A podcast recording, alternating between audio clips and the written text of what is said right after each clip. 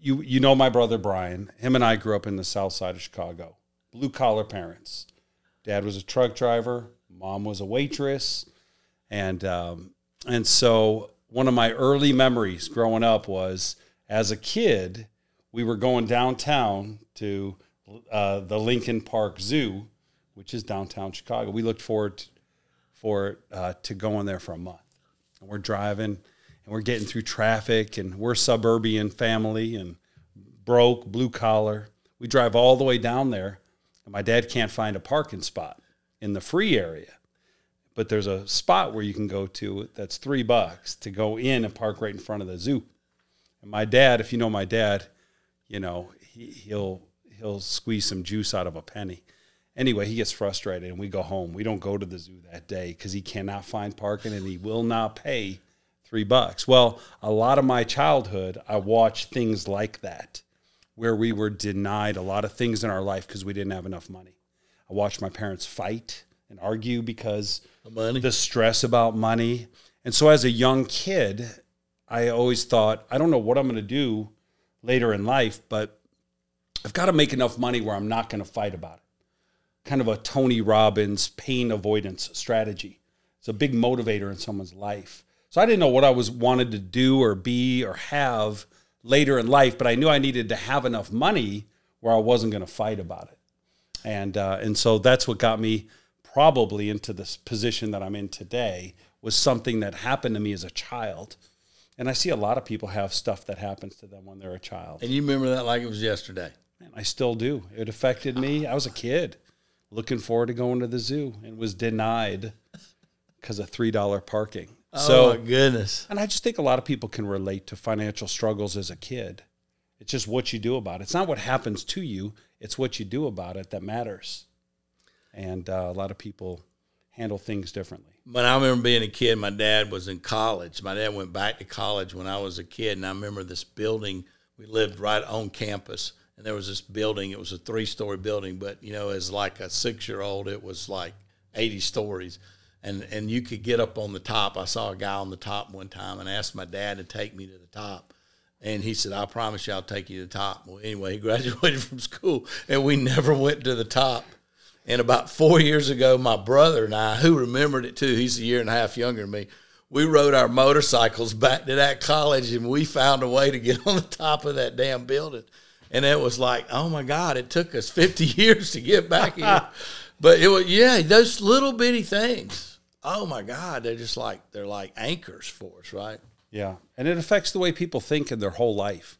The, their entire life, you ask why people mm. do things they do, why they believe in the things they believe, and it, in many cases, was something that happened to them before they were 10 years old. And they mm. still carry it with them, even if they're 30, 40, 50, 60, and they're maybe at a crossroads or they can't figure out why they can't get ahead. Why can't they go to the next level? Why do they keep sabotaging themselves? And a lot of times it's something that happened. Man, I, I love that because I want to explore that. So, hey, everybody, welcome to another episode of Beech Talks. I've got my good friend Jeff Levitan with us today. He's made his living in the financial services industry, and so we're going to explore that a little bit about how that that business works, how they market it, how they make money, how do you grow your business, and so forth. So, uh, Jeff, appreciate you being here with me today. Um, Thank you. you know, um, so let's talk about how you're, you know, how how things affect you and stuff that sticks with you. And for me, you know, this last book I wrote is I call it the tapes you play in your head. And I believe, you know, as I've as I've had opportunities to hang out with highly successful people, it's almost like it reminds me of, of it's like you know they tell a kid when he goes from college football to pro football at first it's really fast and then the game slows down for you a little bit you know? And so i kind of have noticed that guys and, and ladies that are highly successful it's like it's not a complicated thing that they're saying. It's small things it's little things. And i keep going back to this friend of mine i went to high school with and he kept talking about you know he kept saying my stuff always works out. He just that was his saying my stuff always works out Another friend of mine that's a multimillionaire talks about Steve. I'm just the luckiest guy in the world, and he kept he always says I'm the luckiest guy in the world. He believes everything's going to be lucky, or the other guy believes it's all going to work out. So, do you? How do you talk to yourself? That's a great point. And uh, I know on the flip side of that, Yeah. which I know it's in your book, but there's a lot of people who struggle because of their negative self talk. Yeah, huge. you That's know? the biggest problem. And they constantly they they think it's not going to work and then hope that they surprise themselves and it's going to work out for them. And uh, I think people have that negative self talk. I always believed, as I one of my little winning formulas, if you will, is whatever decision I make, I got to make a decision, and then I'm going to make it the right decision after I made the decision. Ah, I love that. So I'm going I don't know if my the right decisions are any more right than anyone else. Some people, you know, they think they always make the right choices, or someone always has that friend who supposedly has the golden touch, the Midas touch. And I will tell you, I make decisions all day, every day. Some of them are light, some of them are heavy. But whatever decision I make, I'm living with it, and I'm going to do whatever I You're can. going to see it through, kind of. I'm going to make it. I'm going to make it be a good decision after the fact. Now, do you have a little saying you say to yourself? I mean, that's kind of a saying. Do you have any other sayings that you say, or you know, there's all the self affirmations, Yeah. and I got a page of them up at home in the, in the mirror. And when I heard about self affirmations, I thought they were corny. I'll be very I honest. think with you. everybody does it first. And it's not just that you write them; it's that you actually are supposed to say them out loud. yeah, And you know, in my own head, I could say, "You're the best. You're a champion." You know, believe in yourself. You're always going to win. But you don't necessarily, you know, say it out loud in the mirror have enough depth. to yourself. Yeah. And um, and so I, I do have my self affirmations, but there's not one I live by. I just and this is going to sound bad. I, I tell myself, no matter what happens, you're going to die someday anyway. So so max out your life, make it, you know, do as much as you can with the time you got left. Go for it. Just Well, how is that important to you to, to maximize? It is. It is. I don't know why, but I'm afraid that I'm going to run out of time before I get everything in that I want to get in. okay, so do you have those things you want to get in? Do you already know what those things are in your I mind? do. I've got a bunch of them.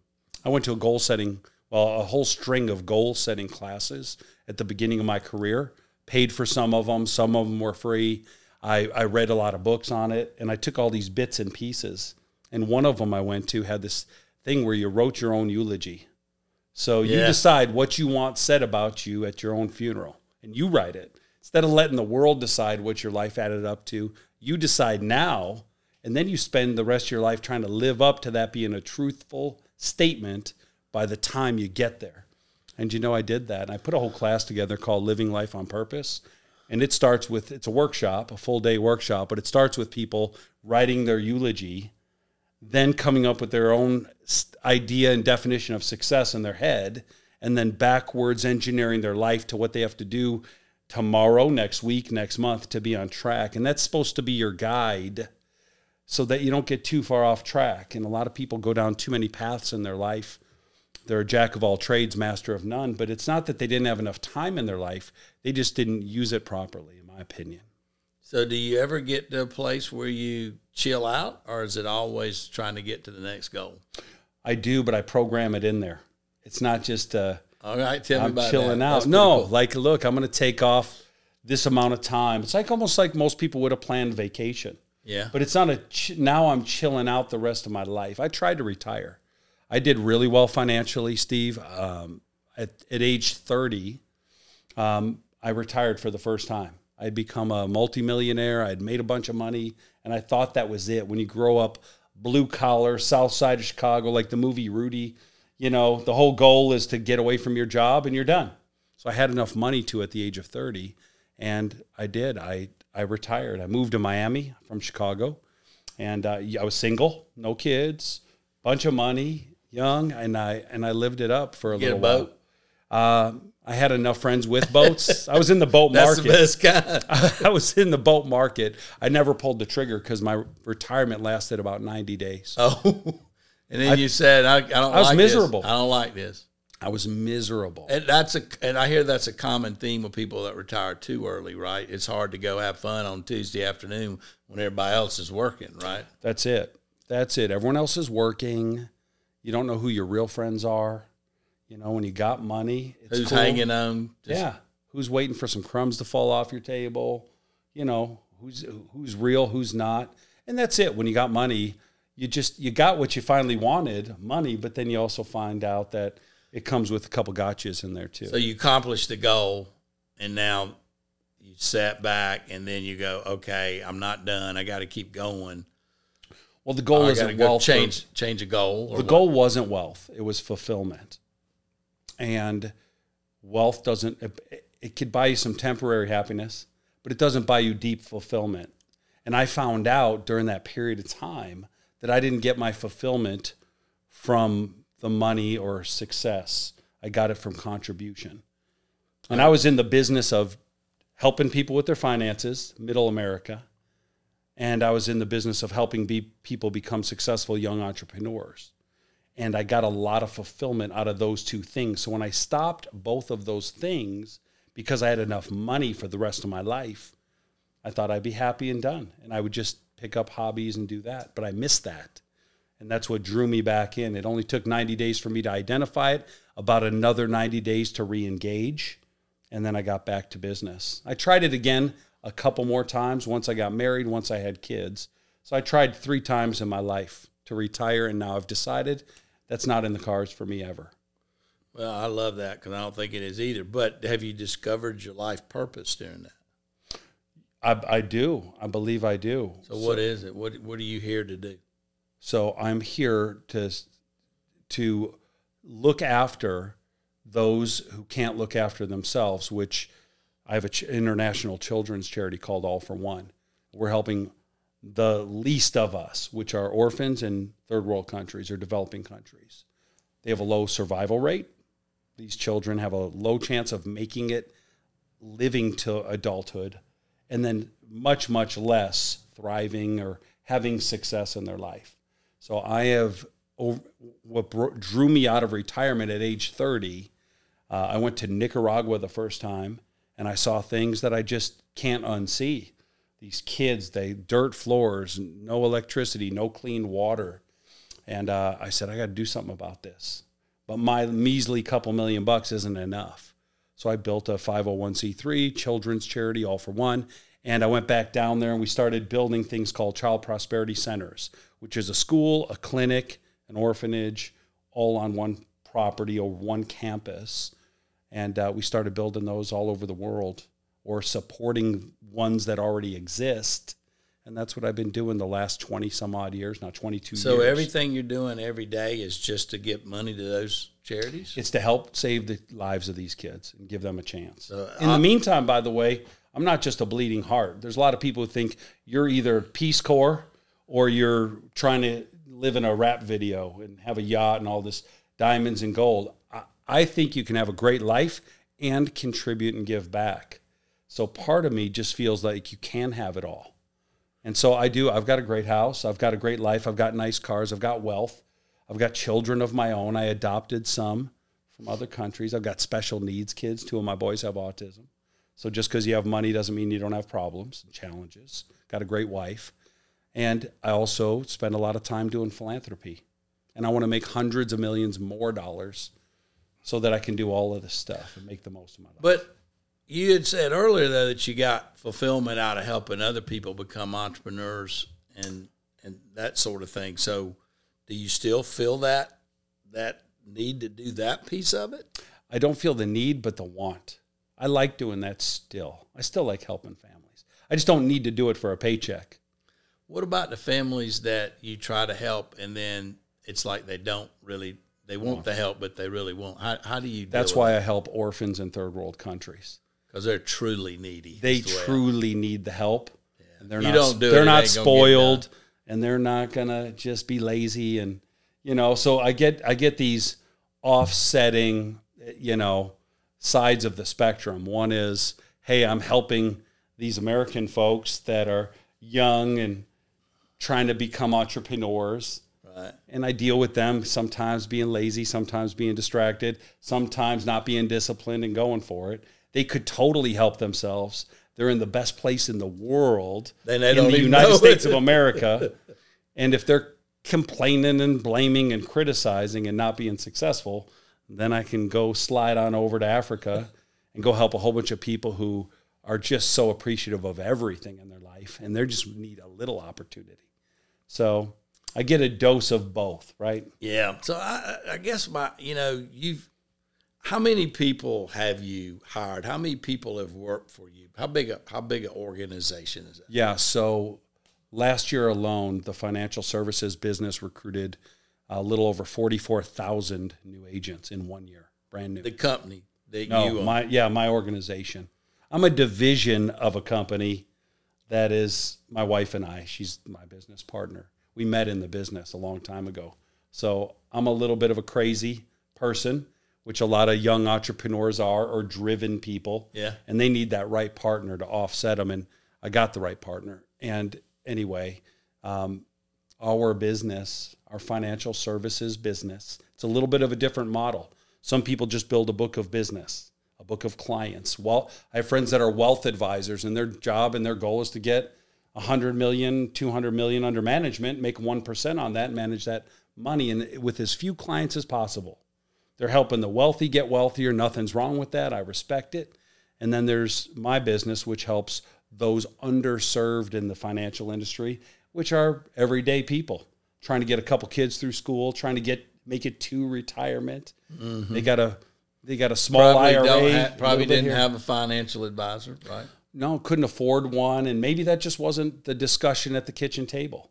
Finances. So my model of business that I've got is um, we're building a book of agents and a book of middle American clients, and uh, we play the volume game. So we're trying to help a lot more people in that middle swath that's underserved versus competing with all the other huge companies for that small, ultra wealthy group. Right. Right. We've done it really well. We've just been very successful. We did about 180. So tell me how you, when you're talking to somebody or you're bringing somebody in, you're recruiting, how do you go? What's the process to say in your mind, I think this guy, I mean, you just give everybody a shot, or do you say, you know what, I've had success with this attitude, this uh, background, or whatever? Like, like, I've kind of come to the conclusion, like in the mortgage business, you either got to bring them in brand new, don't know a thing about it, and train them, and about one out of ten stick. Yep. Or you bring in a guy or girl that's already been doing it, and they're sort of you know in the middle,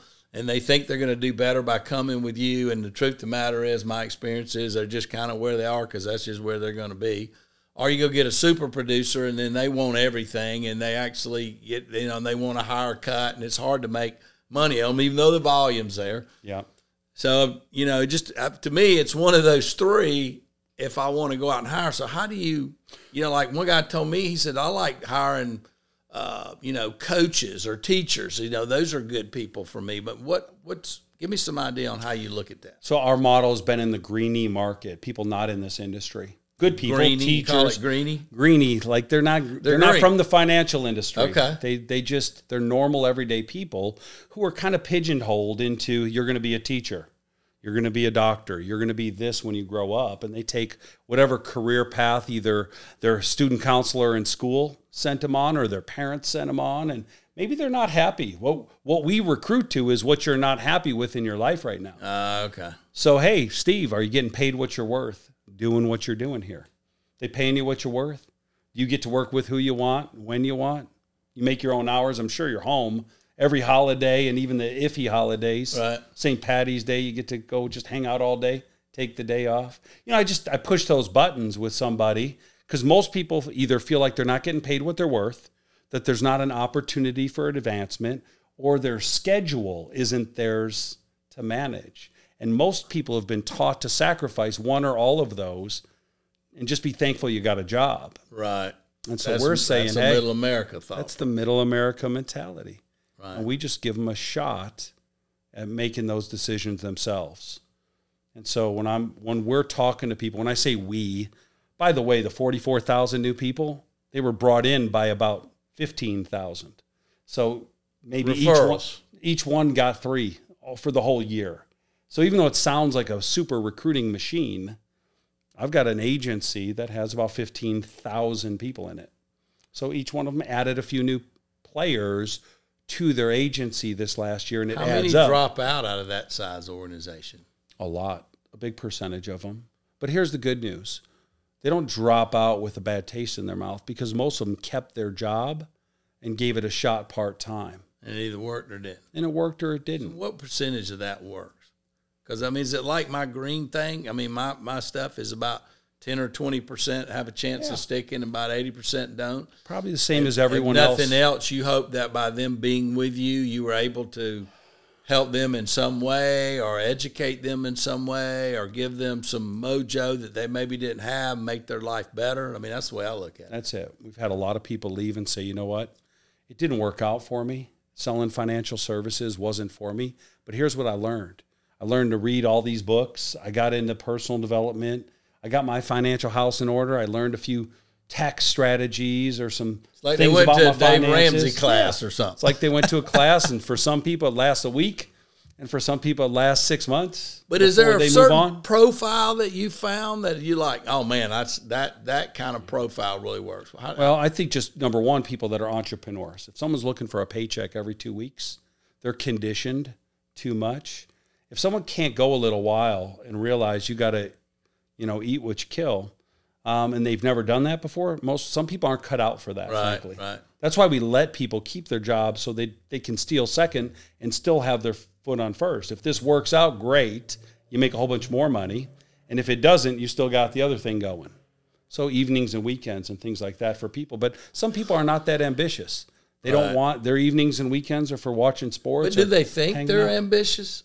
Everybody thinks they're ambitious. Yeah, that's the key, isn't it? Is they come in and Yeah. they, yeah, I can do this, and then they find out. Some of them find out. I just don't. I like to tell people if you're not willing to get, if you're not willing to stand out in the street butt naked and say I need a mortgage, then you're probably not hungry enough. That's a- very hungry. but a lot of people hear about my charity and they say, "Man, I want to help." And then you ask for either time or money, and they're nowhere to be found. Like you're moving on the weekend, right? oh, you're moving. Call me up, and then you call them up, and oh, was that this weekend? You know, when you oh, ask someone to do something and you challenge them to actually take that next step or make a commitment, most people aren't, aren't really ready for it. So, yeah, everyone thinks they're ambitious. Everybody says they want more, but then it really comes down to are they willing to sacrifice? Are they willing to pay a price? So you try to find somebody that's got an entrepreneurial mindset, and how do you know A that? good work ethic. They've got integrity in a good warm market, meaning their relationships that they have in the past Are they strong. matter. They, that that tells a lot about someone's character. You know, there's a, How- a book, Give or know Take, that? out there. How would Well, you know they got good? You ask them to introduce you to three or four of their friends, five, five of their friends. Hey, let's do a Zoom call. Let's get five, ten of your buddies on a call and tell them what you're up to. And then the call comes and one person's on and it's their mom. You know, that tells you all you need to know right there. I mean, some people just they you could tell who's a giver and who's a taker in life pretty quickly Yeah. you know. And I asked you once, you don't even remember this, not long ago. I asked you, "Hey, you I you know a lot of people." And I said I had a I had a lunch with so and so recently. They want to do business with me. What do you think? Do you know who they are? And you go, "I do, and they're a taker." That's all you said about them. I haven't called them back since.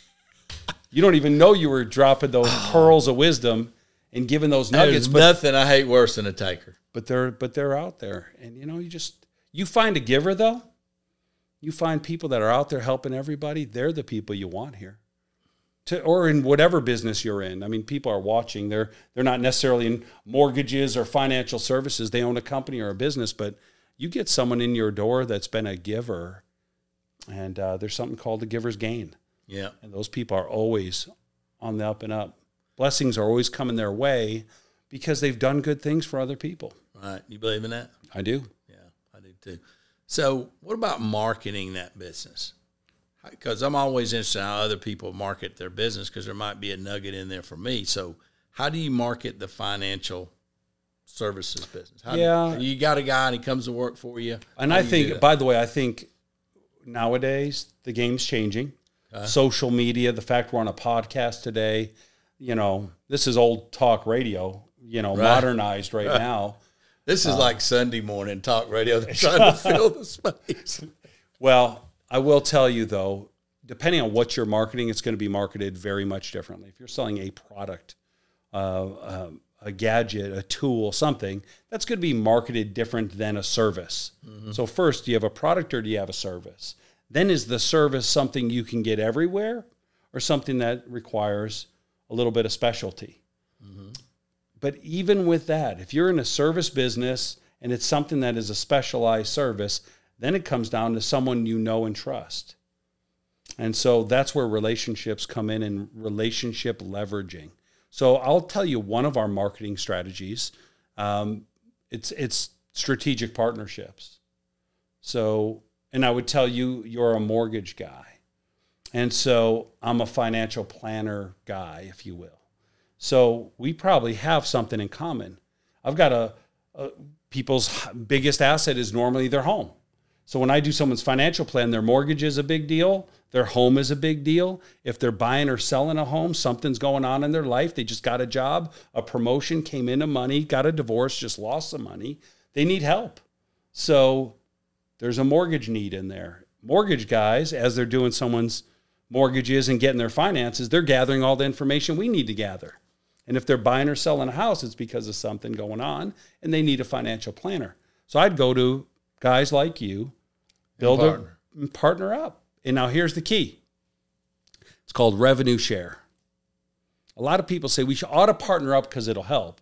But with all partnerships, there's a there's a a dilemma and a challenge inside of it, which is you and I are partners. I send you 10 deals and you send me one. It's not really equitable. and some some partnerships are worse than that. Right. Same thing in partnerships in business where hey, we both want to go start a business and you do we start out 50-50, but eventually I'm a little lazier than you and you do 80% of the work, I do 20%. We got a problem. Now we need to renegotiate our partnership, buy each other out, get in an argument, whatever. This happens in everything. It happens in marriages, it happens everywhere in life. To keep it clean and fair, I'm going to come to you and say, "Hey, if you pick up a couple licenses, everything you sell me. By the way, it's a C minus on a multiple choice quiz. I know you're smart enough to pass it. Everything you send me will split it with you on paper 50 50 the upfront money and the residual. And you might think no you just keep yours i'll keep mine. You don't know how much you're giving away. And it's and it's a lot of money. So i want to do a revenue share with my strategic partners and there's no upcharge to the customer that's the key because there's two people sharing it we don't have to Well, overcharge customers Because that's the model you have. that's the model. We'll just take a little bit less. There's plenty of money still to go around, and we'll service more businesses and clients and play the volume game. So, mortgage brokers, realtors, um, CPAs and accountants, tax preparers, kind of in a relational business there that fits. So, building, you go, if I go to a, someone who has an accounting practice with 500 clients, I partner with them get someone in their office licensed so we can split the deals, that's 500 referrals I have. Whether I get all of them or let's say I get 10% of them. Yeah, I can't get a warmer referral than their accountant saying, you ought to talk to this guy. And so if we get 10%, there's 50 pieces of business. That's a lot of money for that CPA. Yeah. Depending on average, it could be $25,000 to $100,000 for the referrals. And then in your world, is that on, ongoing? Refer, I mean, is that roll over every year Some does. like and some insurance does? Some does. Some has residual and some's a one Some's a time. one time. All right, that's great. All right, give me another marketing idea. What's another thing you'd teach somebody to do? Well, so the strategic partnerships is one way to do it. And I would tell you there's a lot of old fashioned ways that probably work fine in some people's businesses.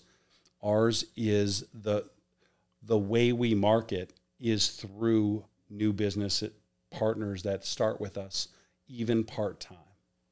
So I think what makes us really special is that we give people a chance to work in this industry part-time. But I will tell you, no one wants a part time financial planner any more than they want a part time pilot or a part time heart surgeon. So here's how we get around that and make it successful for everyone. The part time person is the referral person. They're handing it off to a full time expert in the field that that's all they do. So you got somebody at your shop that's full time. You've got a new person that's working at part time, and the part time brings the full time guy in there with them. That's right. Or brings the client to the the expert. Expert. and that's fine. And there's plenty of money once again to split up between the part-time person and the full time person. The traditional industry says everyone has to be an expert. So you'll have small offices full of experts, but there's no one out fishing. There's no one out farming. They don't have all these the spider web out there in the marketplace and all these fingers and all these people that that uh, that are all 100% commission by okay, the way. Okay, but that new guy's part time. He's been driving a UPS truck. He's pumped. He's got his license. What are you telling him? How does he go talk to his friend, his Yeah. neighbor, his mom? How does First thing we tell him is don't try to be an expert. Your friends know you're a UPS driver. Don't don't go in one day to your cousin "Hey, and say, I'm "Now I'm a financial planner." No, you're not. You're wearing a brown outfit. You're still a UPS driver. That we we teach them literally four words. I know a guy or I know a gal that you need to talk to because they're going to help you pay less in taxes legally. I know a guy who's going to help you stop losing money in this down market. I know a guy who's going to help you save a bunch of money on your mortgage. Uh-huh. You need to take a call from my friend Steve. So and they are the do- trust. Would you want to do it They're in person or by phone call? Either way, person's always better. I mean, nowadays it's in person means live or Zoom. You could get on a, a video call, FaceTime, Zoom, something like that. It's the same. It's an in person meeting, you know. So it could be a phone call or that. And If uh, you're as attractive as you, it should be in person. it's a piece of cake. Some people might. You got hair. All right. So, what about um, managing people? Do you have a lot of people that you that are like management kind of people that you manage? I'm a horrible manager, Steve. I'm a great leader. I set the pace, I set the standard, I set the expectations. I tell people to follow me and and hope they keep up. um, help them with their personal goals. I don't give them my goals. I help them identify theirs and then show help them come up with a path to get there whether it's breaking down the numbers whether it's just a lot of encouragement I help you get to your dreams and goals but uh, as far as micromanaging you or managing you i'm not really that good of a manager i'm kind of expecting that if you said you want this you need an extra five grand a month or two grand a month or you want to get out of this job and in order to do so you need to make 7000 a month here i believe i'm going to believe you're going to do the work necessary after we go through the plan. But you got certain things about your business that you not you're not doing right. Like somebody's taking care of the layers of and- leadership yeah. But are, are but are those are you managing those people or do you how are you deciding who you're going to put in certain places to manage certain things for you? Maybe that's a better way. yeah i think you just got to match somebody's real skill set to, to the to is the need to that- the need that you have first you you'll you'll know your need first right. but sometimes you meet someone and they got some skills and you don't know where on the team you want them but you want them on the team so that's a different relationship than also saying i need someone to do my bookkeeping. I need somebody to follow up on these calls. I need someone to do this paperwork or someone who's very technical. I got a guy who is a nuclear engineer and he was doing my business part time because he was the he's a nuclear engine he's a manager of other nuclear engineers and he was the head of the investment club at the nuclear engineering firm. Smartest guy i've ever met in my life. But you know as far as the people skills go maybe not Not as best. not not maybe his greatest skill. So he became the go-to expert on the products in one of my offices. okay. If you have a question about anything, it- go to this guy. he Or if you meet somebody out there who's hyper technical, send it to this guy because the technical person can handle the technical person. The structured person is good with the structured person. The relational person Now, is that well. important It is for people to match up like that? I think it's very important. Yeah, I do. It's that that's Tell me. general relational. It's it's it's it, you know it's sort of a mirror process. Yeah. But really, people like to do business with people that they feel like they're like. In certain industries, right? I don't need my brain surgeon if I had one to be the have the biggest personality. I want them to be good at what they're good at. But I think when it comes to a service, if I like the guy, most people do business with someone they like first. Now, do you change if you're with a guy that doesn't have the same personality? Say you're with an engineer guy, like me, I'm with an engineer guy, and I'm more lovey kissy. You know, Yeah. if you shake my hand, we're you know we're gonna be all right, right? But this, so I got this engineer guy, and he wants the facts and figures, which to me is like having a root canal, right? Do you change to be like that person?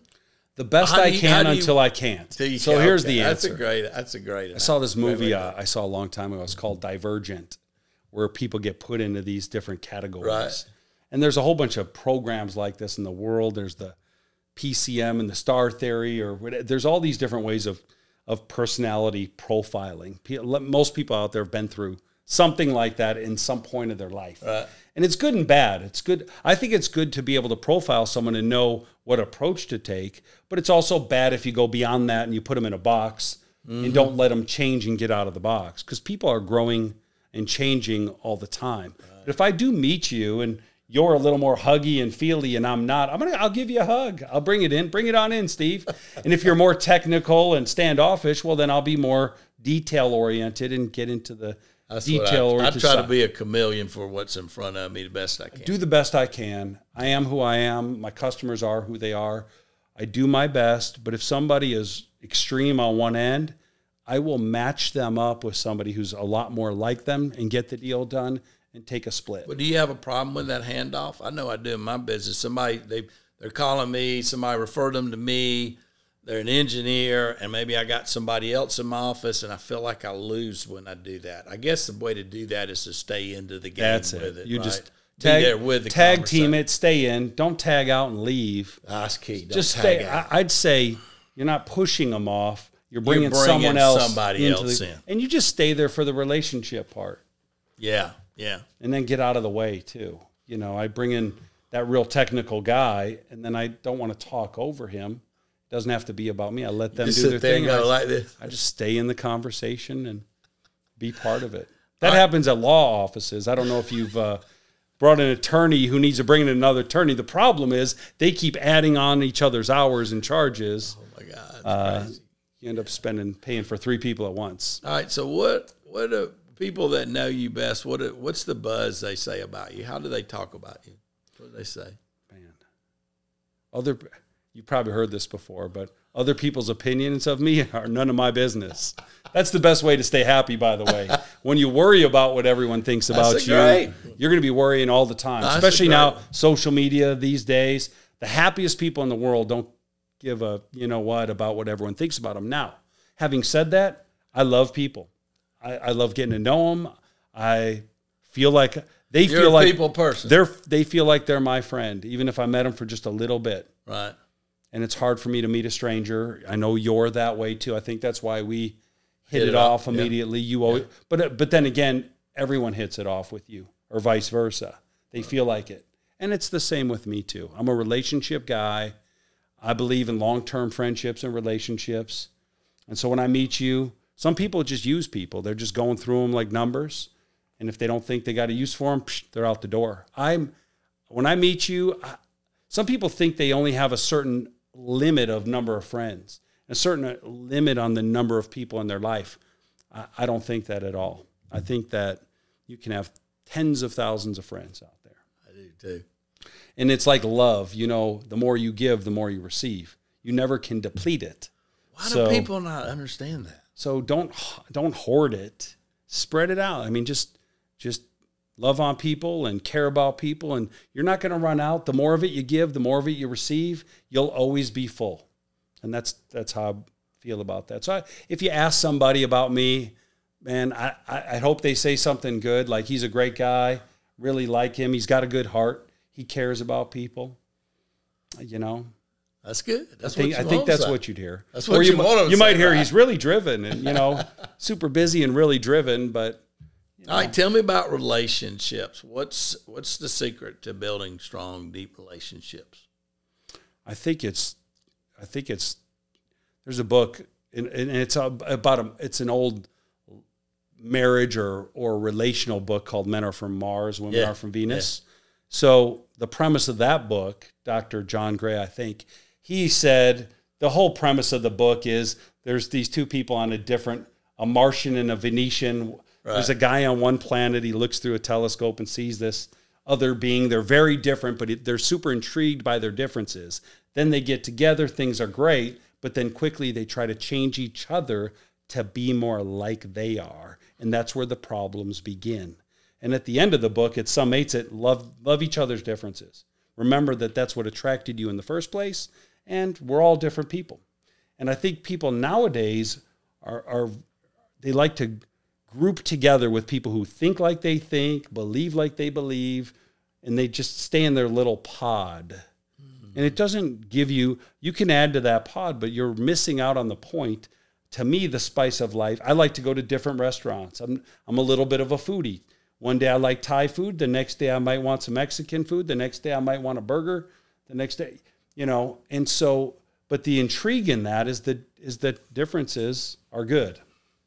And I think in relationships, differences are good. I think the the fact that getting to know somebody and and getting to figure out what makes them tick and being interested instead of just being interesting. A lot of people they want to be interesting. That comes from a lack of security. Insecure people need to be the center of attention, need to be interesting. Secure people are fine being interested in somebody else. So if you could just be interested in everyone, ask a lot of questions, get to know about them. So tell me about that. So how do you use questions to go deeper with somebody? Well, What do you do? there's two types of questioning. One's lateral, which sounds like you're, you know, maybe investigating somebody. Steve, where are you from? Are you married? Are you married? How many kids do you have? Where did you go to school? You know, they're just asking these. Right. But if you take the questions that are lateral and you go deep, hey, Steve, are you married? Are you a married man? And you say, yes, I am. I go, well, how long have you been married? How'd you happen to meet your sweetheart? Did you guys have kids? This and that. And I'm going deep in the questions. I'm getting to know you a lot more. That's critical, isn't it? So I would say in asking someone's questions, you go deep with the questions instead of wide. And I think that makes all the difference. I call it going down the veins, you know, and it's like Yeah. you're like you're going across and you get a question, you just go you just take that vein as far as you can take it. And then you ask them another question, you take that vein as far as you can take take it. And and but here's my experience. So when you do that with somebody, you meet somebody, and you and I are like that. We just are curious. I call it curious, right? Like Yeah. a ten year old, we want to know, and we're asking them, and we're good about going deeper in these questions. What I found is about seventy five percent of the time they'll turn around and ask me questions. Yeah. Have you found that to be true? I've found a lot of things to happen. I've talked to someone for an hour and they don't even know my name at the end because they don't even think to ask any questions back. I don't, wherever they are in their life, you know. but here's what I also know: when someone does open up and you're asking these questions, they feel closer to you. Yes. If I ask you all these questions and you pour out and open up your heart and you feel safe enough and comfortable enough to share that with me, you feel very close to me at the end of it. And I feel like I know you and you. then that starts the And there's a friendship. of a of a relationship. That's a right? real relationship. Now, how right do there. you keep that relationship going from a business standpoint? Like for me, I spend a lot of time calling the people that I know just to touch base with them. Here's what I know about do y'all you. do? Let me can I compliment you? Yeah. You put people together with each other even if there's no benefit for yourself. You just because you get to know people, you know what they want, you know what they need. Someone told me the other day, I, I don't I forgot who it was. They're like, "Hey, Jeff, if you happen to know anybody who's got rooms available, Beecham always knows someone who needs a place to stay. Temporarily, they're buying or selling a house or building a house. He just and I'm like, what does he have to do with that? He, isn't he in the mortgage business? Like, what does he? Is he brokering, you know, rooms? Uh, and you're not. You're just always trying to solve problems So one of my things that I say to myself all the time is when I go somewhere with somebody, I want to be Santa Claus for that person today. you know, and you know, I wish more people thought that way. It's It really is because because like we talked earlier, I know that if I give, that the more I can give, the more I'm going to receive, and the person I'm giving to is 99% of the time, not the person I'm receiving from. We used to say, and when I first got in the mortgage business, they would say, if you do certain things, the mortgage gods will smile on you. Yeah. You know? And it's like the gift God smiles on me. I, that's the way I see it in my mind. I'm going to give as much as I can because I know the more I give, the more I'm going to receive.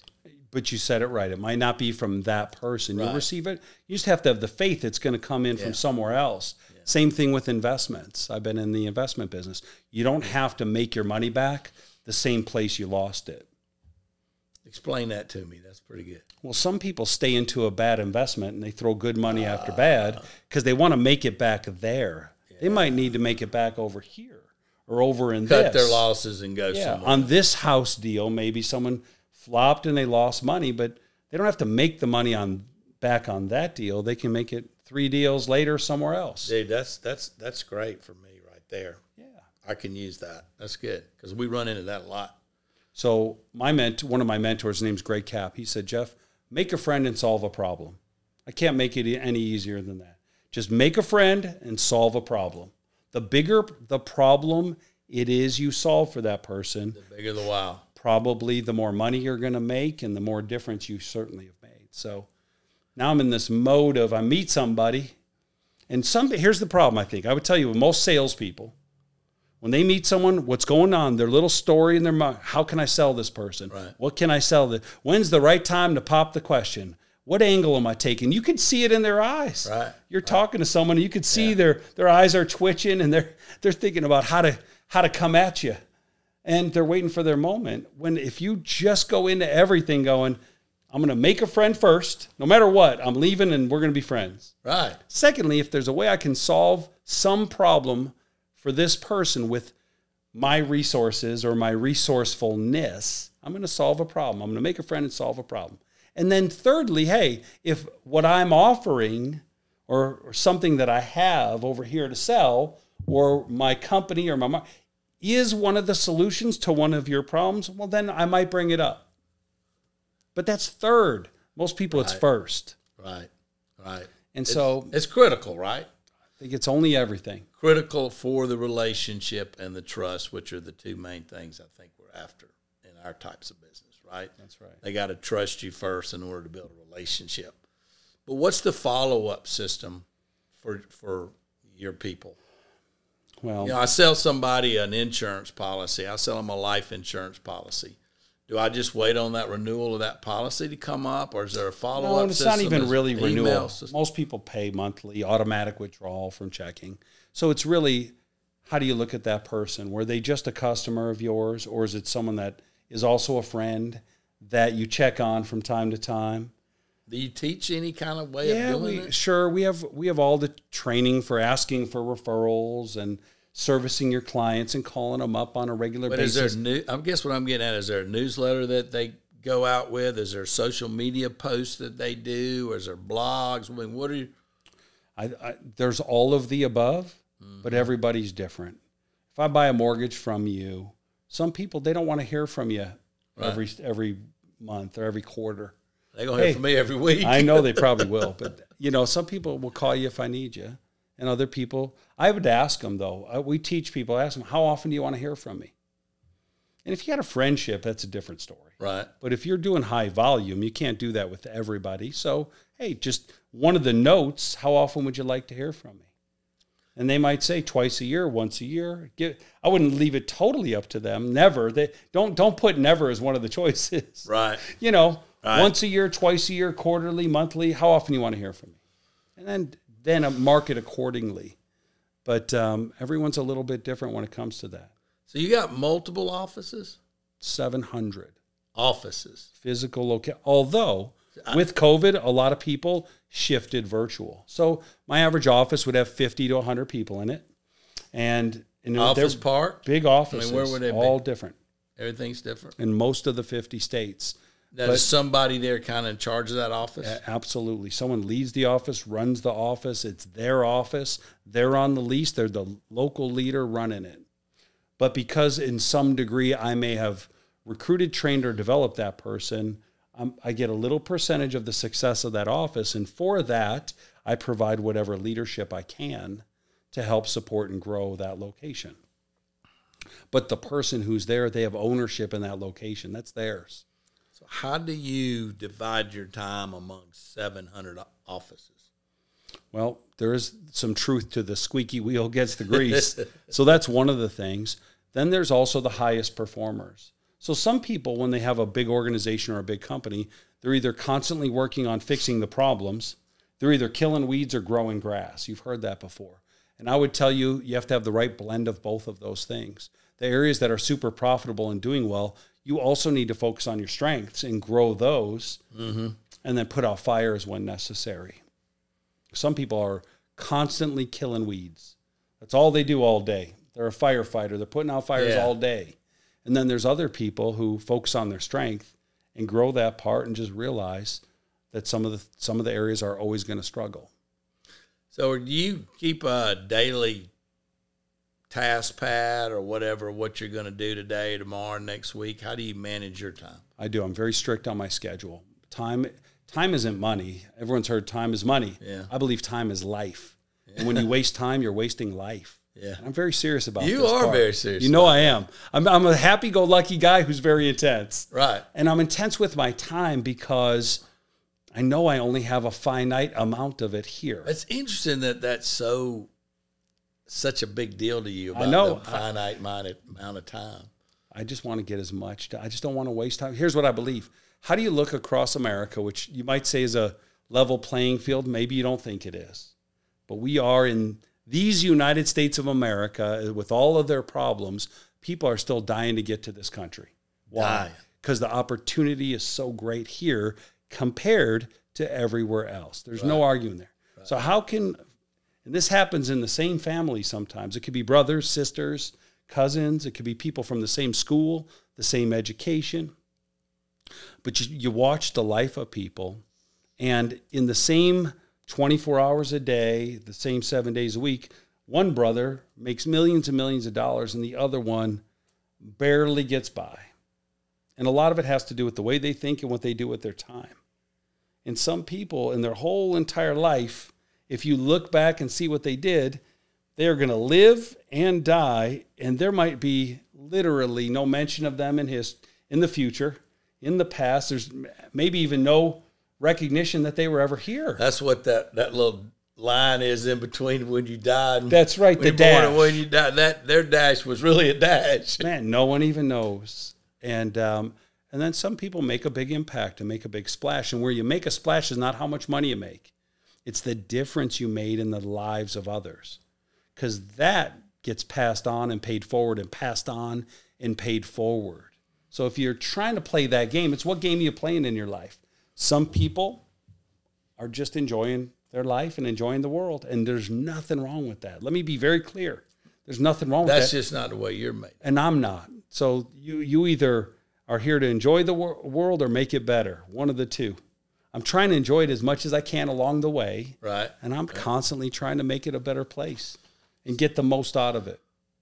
So your daily calendar, though, I mean, do you do you my my my appointments? Yeah, how do you by how appointment you, only? I'm I'm not a I'm not a got a lot of open time type guy. I squeeze as much into to my day as possible. You like I've never had a fast I haven't had meetings? a I have not had a day of insomnia ever. I my I'm asleep before my head hits the pillow almost every night. So and when I wake up in the morning, it's not it's not a slow, groggy getting out of bed. I, I got so much that I want to do, that I want to accomplish. I, I I jump out of bed and get going every day. I'm Can not a you, 5 a.m. guy. Okay, so way. you're wired that way, but were you always wired that way? I think when I realized I could have do or be anything I want in my life, I really believe that I can accomplish almost anything. That's motivating. Like now I'm like, all right, what do I want? What So how much of that I mean, so you so when you come to that realization, like for me I was 25 years Well, but. I, I heard somebody say, you know, the information's already out there. You don't have to reinvent the wheel. You just got to spend the time to to educate yourself, right? And that's when I started diving into books and going to seminars and and and it, and you know, and then you just go because a lot of this same stuff we're talking about, a lot of these same ways that we think is because a lot of us we've read some of the same books, and so are a lot You know what the people. differentiator is, though? What? It, it's the belief.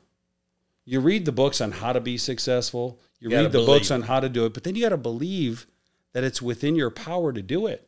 Ah, that's big. And and that's the. Di- That's. I've got friends. They've been to every Tony Robbins seminar, every Ed Mylett thing. They go to all this stuff. They read all the books, and they're still broke. They're still struggling. They're still lost. They're still insecure. So they've been to all the places, but they don't have that belief. The horse didn't drink the water. And I and I just think if you believe in yourself and you believe that you can accomplish these things, your your belief is a direct reflection on the amount of action you're going to take to go make it happen. So How do you get people to believe more? I think little wins. It doesn't have to start with a huge one.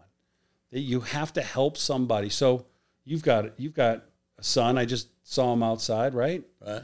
I've got I got a bunch of kids. Yeah, you got more than I got. And so if you've ever taught a kid how to fish, okay? And some people don't even fish out there, but if you teach a kid how to fish, the best way to do it is you're with them and you ca- you get a fish on the line without them knowing, then you hand them the pole and go, "You use my pole for a while. I'll use yours." And then they start reeling and they say, "Oh, I got one." Mom, they're maybe they're 4 or 5 years old. "I got one, dad. I got one." And they're reeling that fish in and doggone it, they think they caught that fish. And they did kind of. You hooked it, but they brought it in. And you're like, congratulations, you're a great fisherman. And you help them have a little win. And you might do it a couple more times. Right. And then you help them along their And way. then their belief system starts to change. they believe, my kids all believe they are professional fishermen. Some of them haven't fished since they were kids. They're like, oh, I got that. That's no fun. I always have one on my line. So I don't know. There's probably an extreme level where it's not good for them.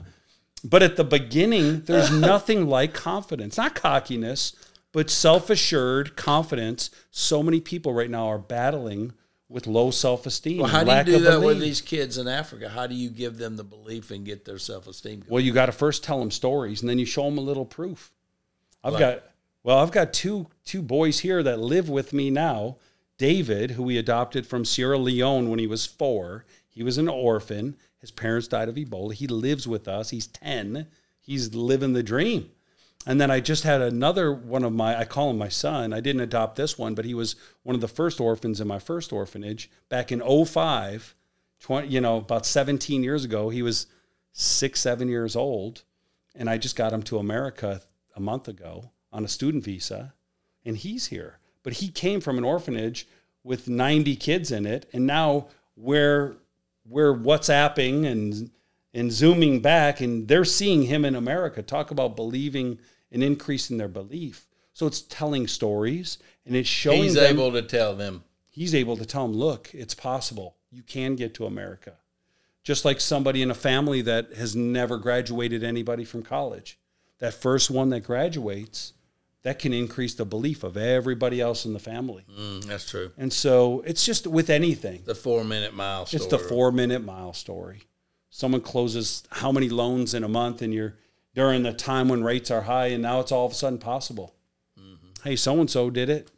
Here's a picture of them. Here's the proof they did it. You could do it too. And nothing changed with the four minute mile except the belief a human being can run a mile in four minutes or less.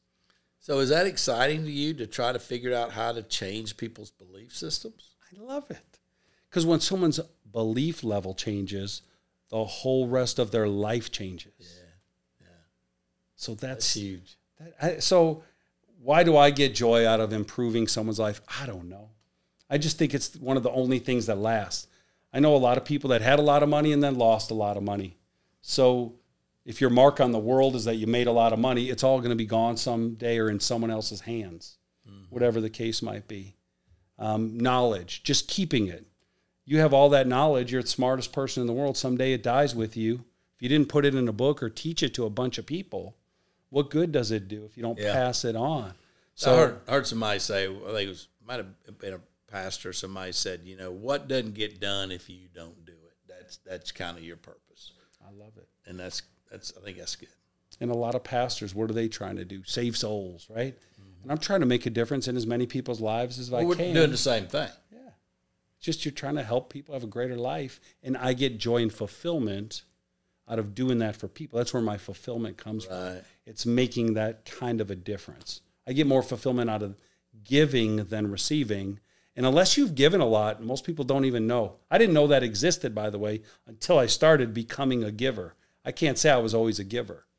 I, when you don't have a lot, you're trying to get. I grew up broke, south side of Chicago, trying to get. So I spent all my life getting. So what did you? What's the big lesson on giving? What are you learning? What have, what have you learned? you get a lot more fulfillment and happiness. It feels actually better To to give. give. than it does to get. But until you can get to the point where you're able to give and try it, you'll never know that that's the truth. You know, one of the things I te- I say all the time, like I'll be at somewhere, somebody's dinner, and I'll go, like, I'm gonna buy you dinner. No, no, no. You know, you get into all that argument, and I always say to them, I said, it's just as important to learn how to receive as it is to give. Well, it is too. It and a really lot of people are not good receivers. They're not. It's in a book. A pastor wrote a book on something about living with excellence. And part of it is you have to be a good receiver. Yeah, if hard. somebody wants hard. to give, I know you're trying to be generous by not letting them, but if you're if it fulfills you to give, me not receiving it blocks you from getting From your getting the- joy Yes, and fulfillment. yes. Imagine Christmas for those of you that celebrate Christmas. Imagine you open up all your gifts and then giving it back to your parents. they, I mean, it would hurt their feelings. yes, You got to take. they want that- you to go. Thank you, mom. you got to take that ugly sweater that your aunt made or the fruit cake and be like, this is incredible. Thank you. You got to be a good receiver. All right, product knowledge. How important is that in sales? I think it, I think it's very important. Here's what I do know though. You don't have to know everything. You just have to know the person that knows everything. Because in your world, we're going to bring in an expert. You're one phone you, have ha- to be one phone call away from the right answer and you have to be willing to tell somebody, look, I'm 99% sure on this, but I don't want to give you an answer till I'm 100%. Let me make one phone call and get back to you.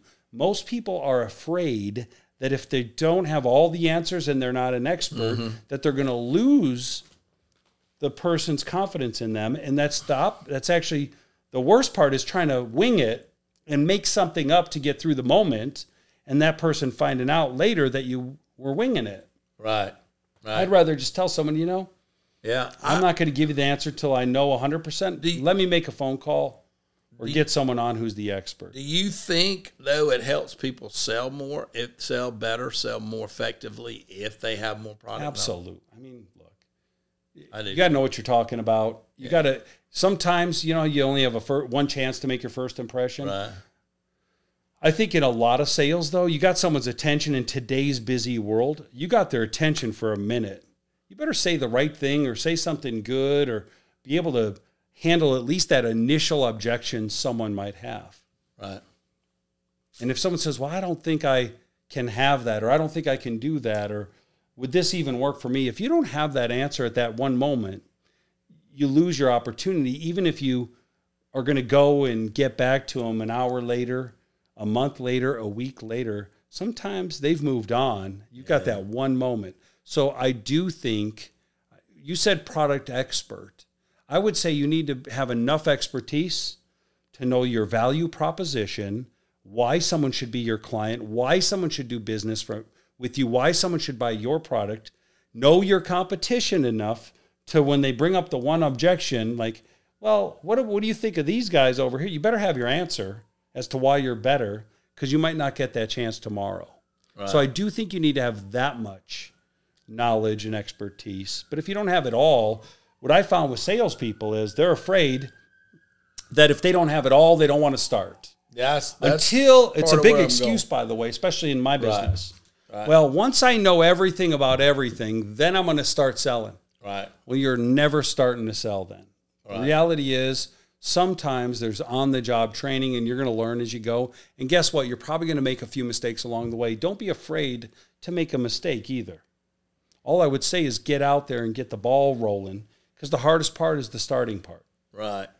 Like Seth Godin says, just ship it, right? Just get, just do it, get it out, and then you'll get it better next time you ship it, right? I try to teach my people if you're going to make a call, if that's the type of business you do and you're selling or doing something where you got to make a phone call, I say don't overthink it. Make a phone call, hit dial, hit that last number, and figure it out when it's ringing.